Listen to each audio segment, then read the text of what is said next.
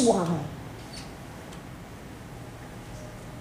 yang sebetulnya itu merusak nilai dalam kehidupan muda saya. Saya tanya, kenapa mobil baru lebih nilai harganya lebih mahal dibandingkan mobil lama? Kenapa? Bahkan kalau kamu beli mobil baru, kemudian kamu satu hari jual lagi, nilainya langsung turun 20%. Kenapa? Tetapi kalau kamu beli mobil baru, kenapa harganya makin mahal? Kenapa? Karena baru. Baru. Betul? Baru. Bukan bekas loh. Betul? Baru. Bukan bekas. Tuhan menciptakan kamu itu baru. Tidak pernah bekas. Tapi kalau kamu bermain-main dengan dosa, kalau kamu tidak hidup kudus, kalau kamu tidak hidup benar,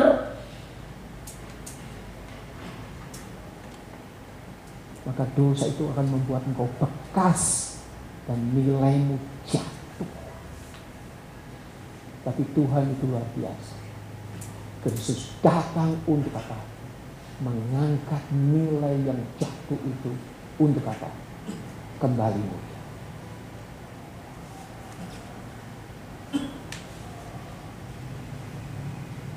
Kebenaran firman Tuhan. Ini kebenaran firman Tuhan. Maka hidup saya tidak saya gantungkan pada orang lain, hidup saya tidak saya gantungkan kepada harta, hidup saya tidak saya gantungkan pada posisi saya, hidup saya tidak tergantung oleh apa pun, hidup saya tergantung kepada Tuhan yang memberikan nilai right dalam hidup saudara. Maka kenapa Yakub itu mengatakan, sebelum kau memberkati aku, ketika dia bergumul di sungai Yabok, aku tidak akan pernah melepaskan. Tapi berapa banyak orang yang melepaskan Tuhan? Berapa banyak orang yang menjual Tuhan, mengganti Tuhan dengan sesuatu yang fana yang tidak bernilai sama sekali dalam hidup kita. Saudara, saya berhenti sampai jam berapa?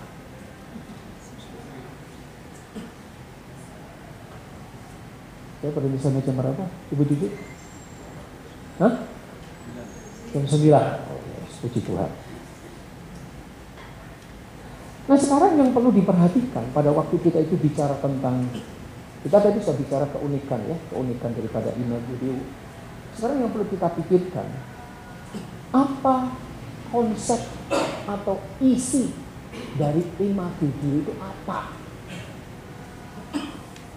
Ya, kita bicara keunikan, keunikan, keunikan, tetapi sebetulnya imago itu apa? Itu tuh apa? Gitu. Memang banyak perdebatan banyak perdebatan. Tetapi saya hanya ingin mengungkap dua saja. Ya, kalau kita bicara imago itu berarti berkenaan dengan dua jenis atau macam manusia. Di dalam ayat 27 dikatakan dengan jelas bahwa Allah itu menciptakan laki-laki dan perempuan, dua gender. Tidak ada jenis yang ketiga atau yang lain. Betul? Betul nggak? Jelas soal kita mengatakan begitu. Nggak ada jenis yang ketiga loh. Nggak ada jenis yang tengah-tengah loh. Di dalam di dalam hmm, bahasa Yunani, ya di dalam bahasa Yunani itu mengenal uh, tiga tiga macam uh, tiga macam uh, struktur bahasa maskulin, feminin, and neuter. Neuter itu tengah-tengah laki dan perempuan. Ada bahasa itu. Maka bahasa Yunani itu kaya sekali. Ya. Neuter, Inggris saja kalah. Ya. Ada neuter. Neuter itu tidak laki, enggak perempuan. Nah, sekarang banyak orang yang neuter. Betul nggak? Iya dong? Banyak orang yang neuter. Ya. Fisiknya laki, jiwanya perempuan. Fisiknya perempuan, tapi seperti laki-laki. Neuter. Neuter. Ini menimbulkan chaos. Ini menimbulkan kebingungan. Kebingungan juga Bapak, memahami gender itu. Nah ini juga berarti yang namanya menjadi penolong di dalam konteks suami istri haruslah beda jenis. Nah, kita jelas loh. Beda jenis. Kenapa? Karena Allah hanya menciptakan laki dan perempuan. Betul? Laki dan perempuan. Dua jenis. Kalau kemudian kita menikah dengan sejenis, berarti Allah menciptakan manusia cuma sejenis kok. Tapi Allah menciptakan dua jenis dan Allah ingin dua jenis itu menjadi penolong, menjadi suami istri. Nah kalau kebenaran ini dengan tepat, dengan tepat kita pahami, maka tidak akan terjadi penyelewengan LGBT. LGBT, sudah tahu LGBT? Lesbian, gay, biseksual, transgender.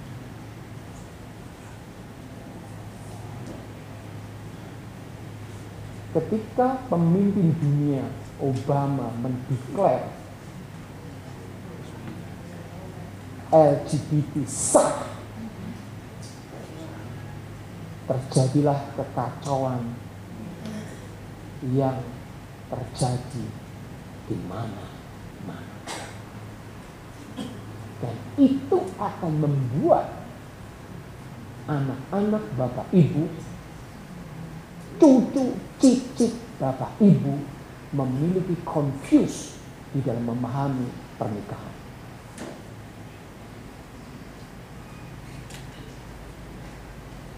Nah, kok suami istri sekarang bisa laki-laki dengan laki-laki ya? Ya, bisa pedang dengan pedang loh. Gitu? Kok suami istri bisa perempuan dengan perempuan ya? Jeruk lawan jeruk loh. Oke? Lah, kok bisa ganti kelamin ya? Laki bisa ganti kelamin perempuan. Perempuan juga bisa ganti kelamin laki. Lo kok bisa ACDC ya? Bisa sama laki, juga bisa sama perempuan ya, bisa ACDC ya.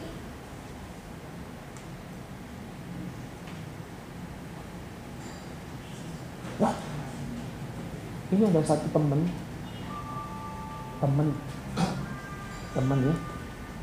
Kemarin cerita, beberapa waktu cerita. Suatu saat temannya dia dari luar negeri itu datang, ya, sendirian. Terus kemudian disusul sama temennya yang laki. Terus anaknya tanya, teman-teman saya tanya, eh, Pipi, kenapa ya tuh om itu kok sama, sangat dekat sama om ini ya, Pi? Ngerti maksud saya sangat dekat anaknya? Bagaimana kamu menjawabnya?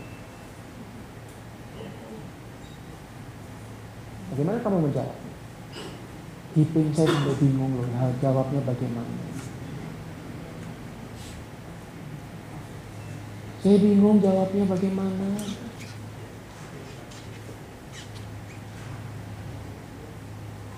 Di Amerika, di Belanda, kalau engkau tidak memberkati pasangan ini, engkau akan disu. Karena ini melanggar apa HAM.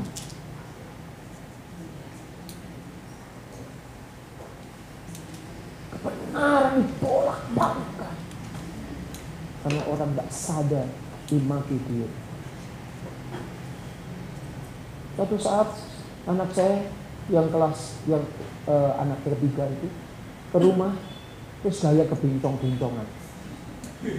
Papi, papi, tadi stop ya. Kamu laki-laki ya. Kamu jangan kebincong-bincongan ya. Stop. Kamu gitu lagi papi pukul kamu. Langsung berhenti dan sampai sekarang dia tidak lakukan itu.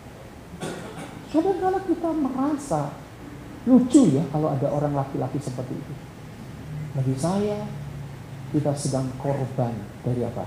Iklan. Kenapa anak kita bisa jadi lesbian? Kenapa anak kita bisa jadi homoseksual? Bukan karena bukan karena masalah kelainan gen, tapi sering kali korban dari apa? Budaya dan Kalau engkau tidak menegakkan kebenaran, kalau engkau tidak berani mendeklar kebenaran tentang iman video dalam hidupmu dan anakmu, saya mengatakan dengan serius hari ini, gereja akan hancur, orang Kristen akan hancur. Dan sekarang di Amerika sedang berjuang satu hukum lagi apa? Anak dengan papa dengan mama bisa menikah.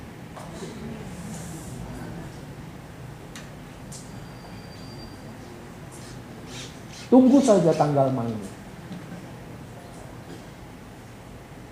Tunggu saja tanggal mainnya. Dan saudara perhatikan sekarang sampai sepupu kita itu mengatakan binatang saja nggak seperti itu tapi manusia binatang saja nggak pernah menikah dengan sejenis binatang betul betul tapi binatang bisa menikah atau kawin dengan anaknya berarti itu artinya betapa rendahnya imago Dio Padahal Allah tidak pernah menciptakan imago yang seperti ini. Allah tidak pernah menciptakan. Manusia yang menciptakan. Manusia yang menghancurkan imago nya. Maka sekarang menjadi manusia itu susah. Kenapa? Dosa sering kali memposisikan manusia untuk memberontak, memberontak, memberontak. Saudara terakhir, apa isi Magegio? Yang kedua, selain berkenaan dengan gender tadi, yang kedua berkenaan dengan esensi dari manusia itu sendiri. Pertanyaannya adalah, sebetulnya manusia itu terdiri dari komponen apa saja? Manusia itu terdiri dari komponen apa saja. Nah saudara perhatikan di dalam kejadian pasal 2 ayat 7. Di dalam kejadian pasal 2 ayat 7. Manusia itu terdiri dari dua komponen. Yaitu apa? Debu, tanah, dan nafas itu. Itu luar biasa ya. Tuhan itu cuma membuat manusia itu dari dua komponen. Debu, tanah, dan nafas itu. Ini artinya gabungan antara yang fana dengan yang kekal. Betul? Kalau manusia hanya kekal tok, gitu ya, roh tok, percuma. Roh tidak berubah, tidak berwujud. Tapi Tuhan berikan wadah yang fana itu supaya apa? Roh itu bisa hadir di dalam kefanaan itu dan yang fana itu bisa hidup. Luar biasa ya. Yang bisa menghidupkan kamu, yang bisa mematikan kamu, yang bisa memberkati kamu, yang bisa mengutuk kamu semua ada di dalam otoritas Tuhan. Jadi kau jangan main-main dengan Tuhan. Kalau hitungan detik Tuhan mau pencet kamu, mati kamu. Kalau Tuhan mau tiup kamu, kamu debu, hilang kamu. Betul? Kalau Tuhan mau injak kamu, hah, seperti apa kita? Tapi sering kali kita main-main dengan Tuhan. Kita merasa diri kita itu lebih hebat dibandingkan Tuhan celaka. Saudara. Nah, pertanyaan, eh, Tapi perhatikan di dalam Mazmur nomor 8 itu yang luar biasa. Ya. Ketika manusia diciptakan dikatakan hampir sama seperti Allah, bahkan memahkotanya dengan apa? Kemuliaan dan hormat. Pertanyaannya, kenapa Allah membuat manusia seperti ini? Mana kakal diciptakan hampir seperti Allah, diberikan mahkota kemuliaan dan hormat. Kenapa? Alasannya sederhana. Allah ciptakan kamu sedemikian rupa itu untuk menjadi wakil atau ambasadornya Allah di dalam dunia ini. Artinya apa? Allah berikan manusia otoritas untuk mengelola dunia ini, mengelola alam semesta ini, mengelola dirinya, mengelola semuanya untuk apa? Menjadi ambasador Allah, menjadi wakil Allah untuk menyatakan kemuliaan Allah di dalam hidup manusia. Ini artinya engkau harus hidup benar, engkau harus hidup kudus, engkau harus hidup adil di dalam seluruh aspek dan bidang hidupmu karena kita ini adalah ambasadornya Kalau kamu sebagai bisnismen, kamu ingat loh, kamu ambasadornya Allah loh. Kamu harus adil loh.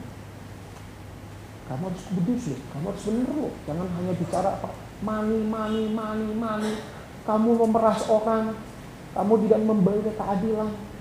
Kamu mencari keuntungan orang. Kamu peras, kamu injak-injak orang. Mama satunya Allah loh. Kalau kamu sebagai suami, kamu ambasadornya Allah. Bagaimana kamu memimpin istrimu, bagaimana kamu memimpin anakmu. Kamu sebagai leader. Kalau kamu sebagai ibu atau sebagai istri, kamu ambasadornya Allah. Bagaimana kamu melayani anakmu, bagaimana kamu melayani suamimu. Kenapa? Karena kamu penolong. Kamu sebagai hamba Tuhan, kamu ambasadornya Allah. Bagaimana kamu membawa orang hidup dalam kebenaran, bukan mencari kepentingan seperti apa. Heskiel mengatakan kepada apa? Pemimpin-pemimpin agama pada saat itu. Engkau adalah pemimpin-pemimpin jahat yang hanya apa? Mencari kepentingan untuk domba-dombamu. Kamu ambasadornya Allah yang ditempatkan Allah di mana. Dan saya rindu. Ini sungguh menjadi tantangan dalam hidup saudara. Mari kita berdoa.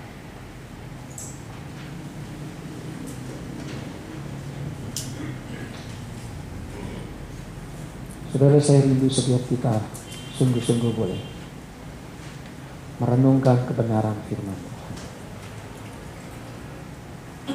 Imago Dio. Gambar dan wujud Allah ada dalam hidup. Engkau adalah unik.